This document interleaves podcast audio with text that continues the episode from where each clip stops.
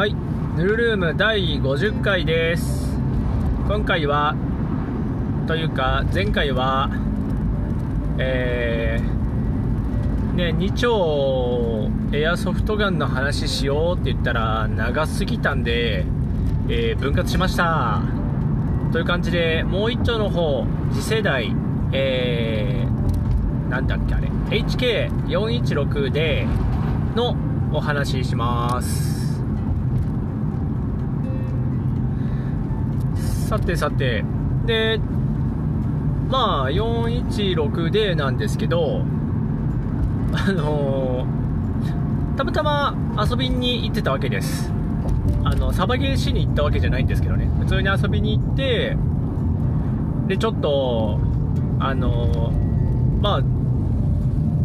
インドアサバイバルゲームフィールドゼロベースさんは2回だけでやるゲームがめちゃめちゃおもろくて、いや、それ以外もまあめちゃめちゃおもろいんだけど、え2階の開けたところというか、ロンロングに開けてる場所があって、で、障害物のめっちゃ今バリケーもいっぱいあって、とても楽しいエリアがあるんですが、そこで、あのーもうぐるぐるぐるぐる、殲滅戦というか、フラッグ戦だね、あれ。うん。復活なしのフラッグ戦をわーって回すみたいなゲームが、やるんですけど、まあ、それやるからちょっと見てきなよみたいな感じで、あ、じゃあ見ていこうって言って見に行ったんですよ。で、その時、まあ、ゼロベースのスタッフさんが、まあ、416D 使って、あのー HK の416使って、まあ、ゲームしてたんですよ。一緒にそこに混ざってね。で、やったら、あのーまあ、僕タイマー持たさられて、で、支配人のね、パグさんが、あの、スタートとかコールするのに合わせて、タイマースタートストップやったりとか、時間コールしたりとかやってたんだけど、横で見てたら、そのスタッフさん、たまに弾が出てなかったんですよ。この指はね、指はクイクイって動いてるんだけど、弾は出てねえみたいな。で、見てて、あれ？って思うし、で、スタッフさんも、あれ？みたいな感じになってて、どうしたんだろう？みたいな感じで、まあ見てたんですね。で、何回かに1回かというか、まあ2回に1遍ぐらいは普通に弾出てて、で、たまに出ないみたいな感じで、はーんって言って、で、まあそのゲーム終わった後に、まあ、ぶっ壊してもいいから、とりあえず開けて中見てみてよ、みたいな感じだったんで、あじゃあ持って帰って開けてみますね、って言って、持って帰ったわけです。で、その話します。で、まあ、何個かね、理由が考えられるでしょうっていうので、で、えっとね、僕まだね、その、故障例自体を実際に手に持って打ったことがないので、単純に、えーパッとね、症状の原因っていうのを突き止めることはまだできないです。ね。なので、知識として知っているメカボックスの中身のメカの部分として、まあ何が起きたらそういうことが起きるのかなっていうのをね、考えましたよと。うん。で、最初に思ったのが、えーカットオフレバーって言われる、これセミ打つ時に関係してるパーツなんですけどまあちゃんと一発ずつ打てるよ。セミオートっていうと1回引いたら1回弾出る。1回指を離してもう1回指を引くと、えーもう1回弾が出るみたいな感じで一発ずつ打つっていうモードなんですね。でその 416D はあそのセミの時に怪しい動きすると。でフルオートの時は割と普通に打ってる。おなんだろうねと。なったんですね。で要はフルオートの時には関係なくて、えーセミの時だけ関係があるものって言ったらまあカットオフレバーでしょうみたいな。の考えでカットオフレバーかなっていうのをまず思いかけままあ思い浮かべたんですよ。って言ってたらその時一緒に参加してた人がいやこの症状って多分バッテリーの電圧が落ちたからじゃないのみたいな感じでえーまあ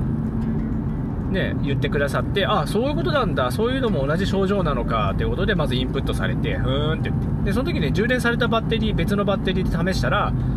やっぱ同じ症状なんですよね。あそしたらバッテリーの線は消えたなーって話になって。でまあそうこうしているうちにあまあ、スイッチじゃねえの？って話にもなったりしつつじゃあまあとりあえず持って帰って見てみようって言って持って帰ったんですよ。えー、ここまでで5分ですね。これまた20分コースだ。で持って帰ってでとりあえずちょっとずつ見ながらバラしていったんですけど えー、っと僕次世代バラすの初めてだったんですよ。知識としては知ってたんですよ。で僕は念頭にあったのが AK の次世代のしかも次世代ってまあ次世代っていうとね基本的にはあれなんですよね。あのブローバックでいいのリコイルショックがあるんですよね。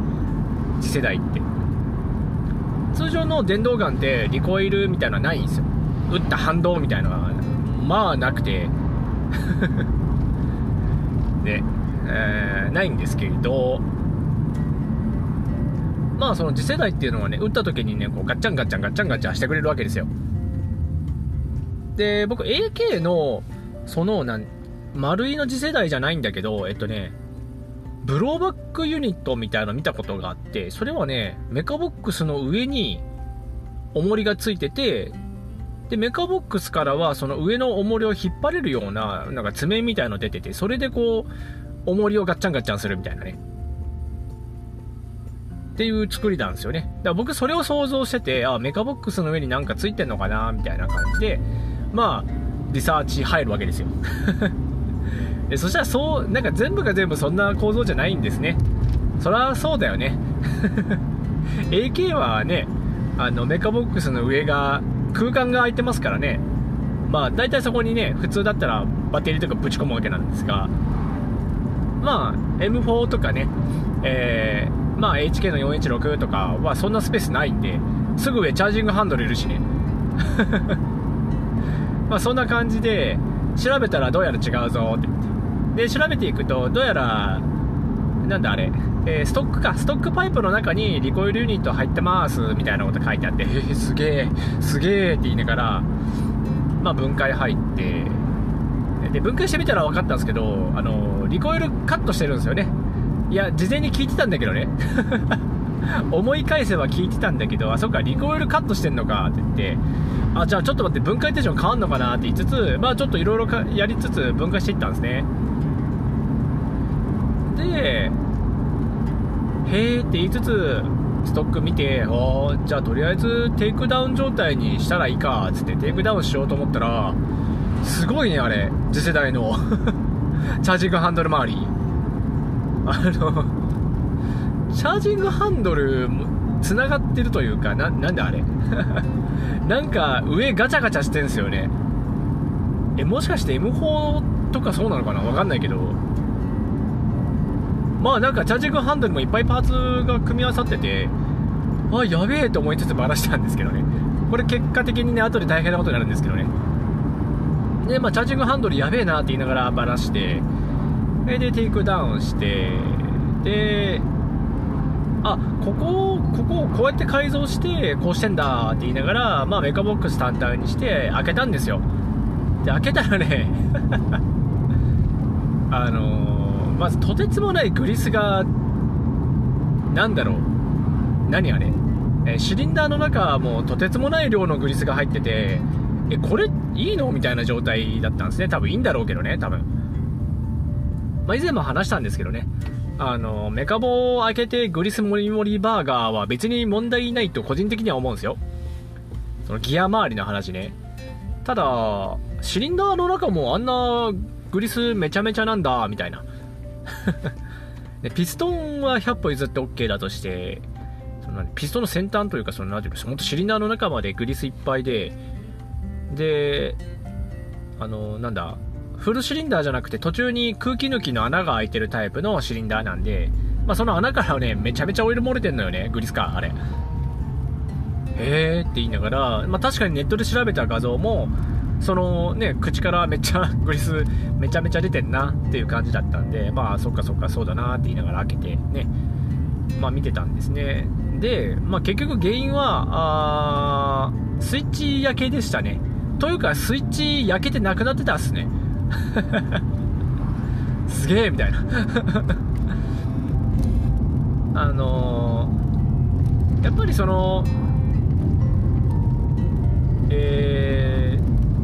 スイッチめっちゃ原始的なスイッチなんですよ。丸いは丸いはっていうよりか丸いのえっ、ー、と MP5 次世代の MP5 以前でいいんだよね多分あれ。はみんなそんな感じ？あの次世代じゃなくてスタンダードも一緒なんですけどね。スイッチマジで鉄の鉄じゃないんだけどあれ確か。鉄なのかあれ？まあ金属製の板があってその板と板をこうピタッと合わせて通電するみたいなそんな構造してるんでそれが合わさる瞬間っていうのがその板がくっついて電気が流れるんじゃなくてくっつくかくっつかないかギリギリの隙間の時に電気流れるんですよ実は。触ってなくてもね。でまあ言ったら溶接も一緒ですよね。ねだって溶接も電極ね母材にくっつけちゃうとくっついちゃうからね。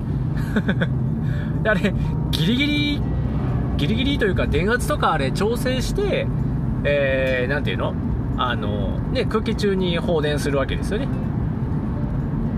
まあそりゃいいんだけどもさ。で、ね、溶接で使うぐらいだからそういう放電ってめっちゃ温度高いんですよねで、まあ、DIY のね界隈だとあの車用のバッテリー？あれに電極くっつけてそれで溶接するぜみたいなそんな なんかすげえアメリカンな溶接方法も DIY の世界ではあって。で要はそのね何百ボルトなんていらないんですよ別に。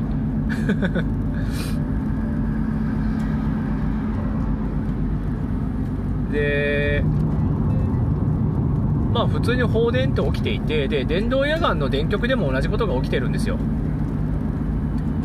ね。でその放電っていうのはそれはもちろん溶接で使われるぐらいの、ね、熱を発生できるんでそりゃねたかだかね6ボルト7ボルト7ボルトか78ボルトでもねそりゃダメはダメよ。ね。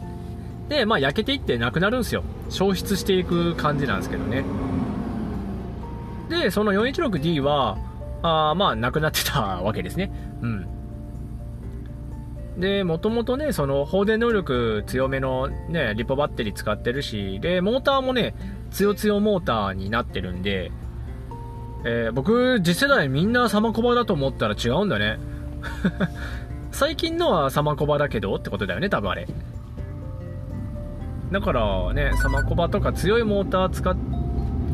で、リポも使って、ね、実写ね、精度もすげえいいんだけど、まあ、代わりにその放電とかやっぱきついんだなーっていうのがね感触としてありました。ででですよ。ででこの次世代のスイッチユニットそのスイッチ焼けてるから交換しないといけないんですけどスイッチユニット売ってねえの。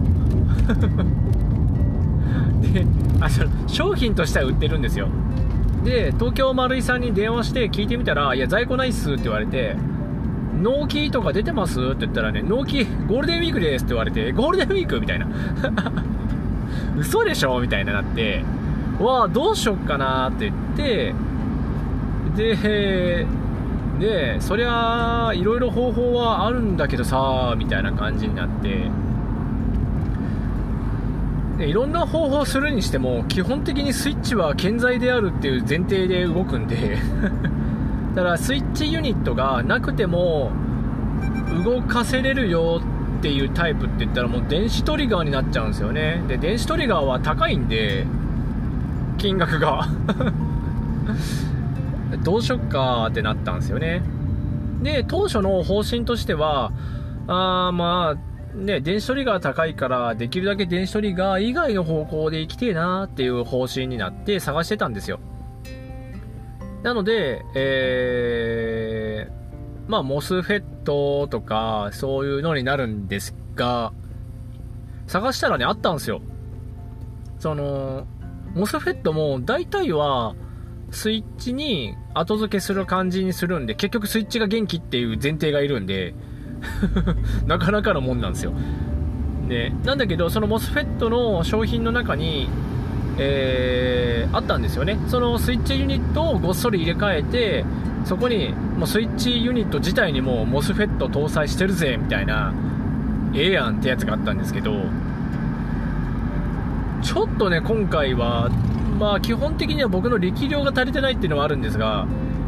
ちょっとねつけようと思って仕入れてやってみたんだけどダメだった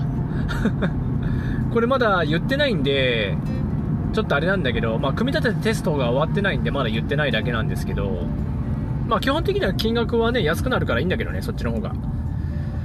いやー、困ったよーっていうね。そう、それが、えっとね、基本的には 3D プリントされてる樹脂パーツに電子的なね、基板がくっついてるっていうタイプになるんですが、ちょっとね、寸法が詰めれ、詰めれてなくて、あなんだろう、これ正しい動作かなみたいな状態になったんですよね。で、加工するにしても、あーとね、みたいな、その加工するパーツが、その 3D プリンターで印刷された樹脂部分っていうよりかは、流用するパーツ側も削らないといけないなっていうことに気づいて、非常に嫌だなっていうね、そのスイッチユニットがゴールデンウィークまで、とりあえず一般入手、新品ができないっていうのが確定してるんで、だから、えーみたいな、そのスイッチユニットをいじらないといけない、これはきついぞみたいになって、で、結局断念したんですよ、僕はね。で、同時同時進行で中古のスイッチユニットを、まあ、オークションで探してて、安くで落札できたんで、1500円ぐらいで落札できたので、まあ、じゃあそれでいっか、っつって。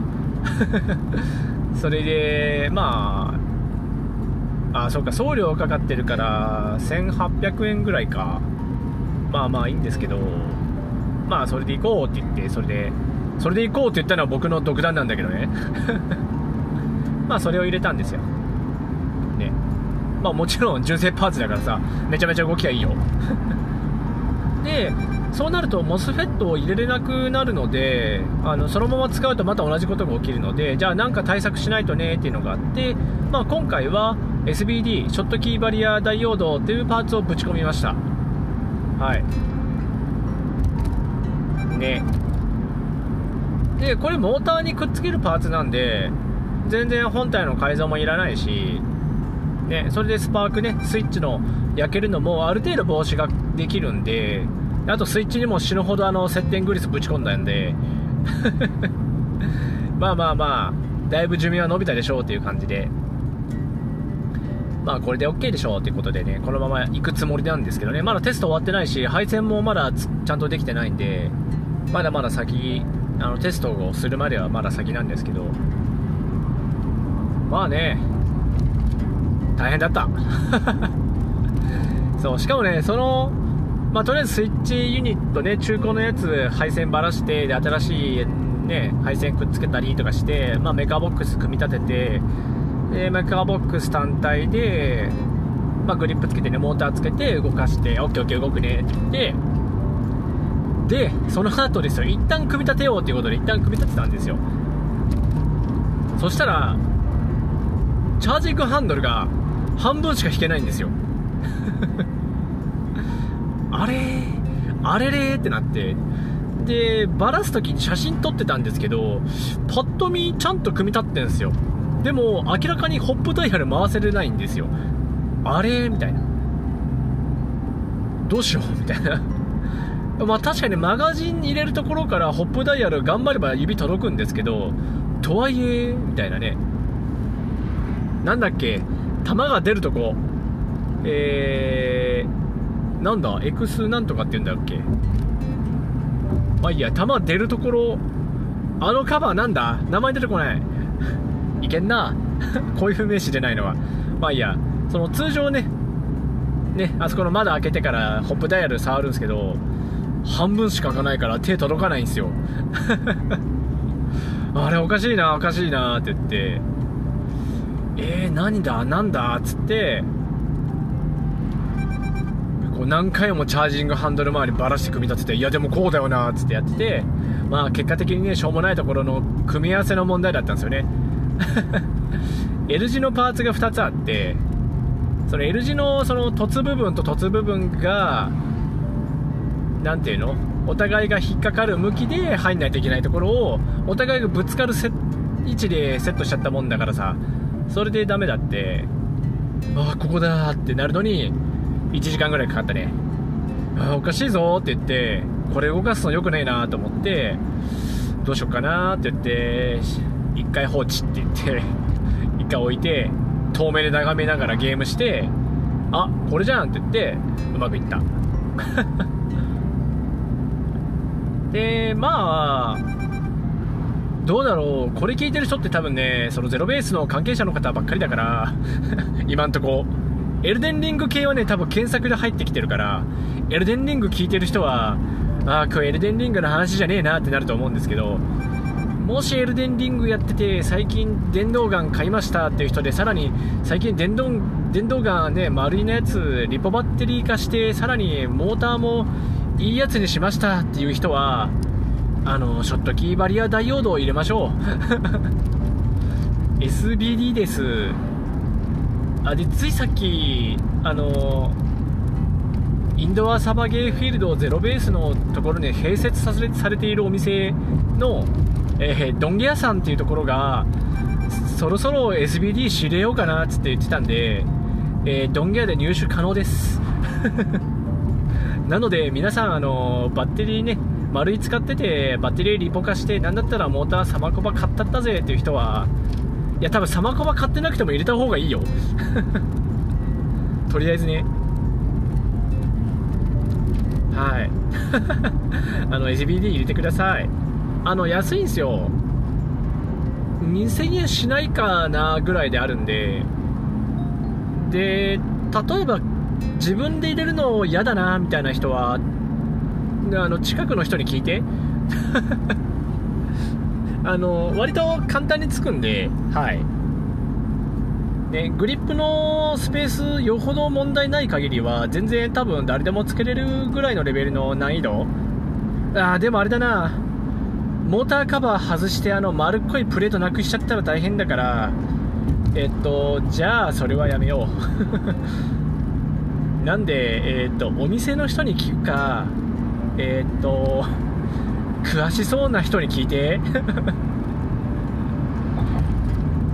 はい、そんな感じで、あ、なんだったら、あの、ゼロベース来てる人で、僕が分かる人は、あの、僕に聞いて。あの、初心者ですけど、あの、そこはできるよ。ね。まあ、そんな感じなんで、ねまあ SBD 入れましょうねって話です。はい。であのお金に余裕がある人は全然あの電子トリガー化しちゃっていいと思いますよ。今はだって電子トリガーで使えるねえー、電子トリガーで使えるじゃない。次世代のねエアガンで使えるあのね電子トリガーユニットってすげえ売ってるんでどこがおすすめって言われたらそれはタイタン入れとけって話になっちゃうからそれは置いといて。まあでもリバイアさんでもいいと思うんだけどね。個人的にスマホアプリと繋がらないやつはいらないと思う。ただしこれお金に余裕がある人ってなっちゃうかな。ねタイタンとかはまあすげえ高えけどリバイアさんとかだとそんなに値段高くないし。ね。でもしお金ねえなって言ったらその次世代用のモスフェットユニットとかぶち込んだらいいと思うしね。次世代用じゃなくてもいいのかなあれ。多分中に組み込まないタイプ。メカボの中に入れませんよってタイプだったら全然モスフェットね外付けいけるからえー、えっとねうわ商品名で出てこねえあのねあるんですよ。タイタンじゃない、えー、そのタイタン作ってるゲートっていうメーカーからも、えー、出てます。あのー、ウォー ウォーヘッドか。ウォーヘッドっていうワーヘッドいやウォーヘッドでしょあれ、うん、ウォーヘッドっていうユニットも出てますし多分これ多機能なやつね。すげえ多機能なモスフェットユニットあるしで単純なモスフェットだったらそうだね。普通にあのアスター買ったらアスターじゃねえ。えっとね。普通に、えっと、スペクナームズ買ったらついてくるから。あのスペクナーいいよモスフェット入ってっから。ね。ただ電子トリガーではないからあのセミロックとかはしちゃうんだけどね。だからセミロックも嫌だって言ったらスペクナのエッジ2.0シリーズ買えばいいし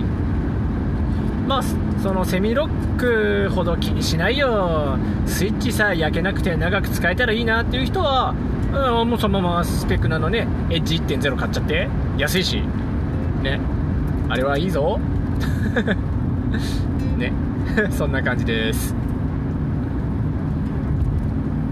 まあそんなところで、えー、この辺にしときます。ちょうど料金所なんで。あダメだ止めれね。よいしょ。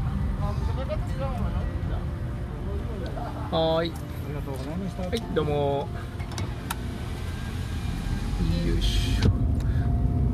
完全に切るタイミング間違えた。えー料金所も過ぎたんでこの辺で、えー終わりたいと思います。第50回聞いてくださってありがとうございました。それでは SBD 入れてね。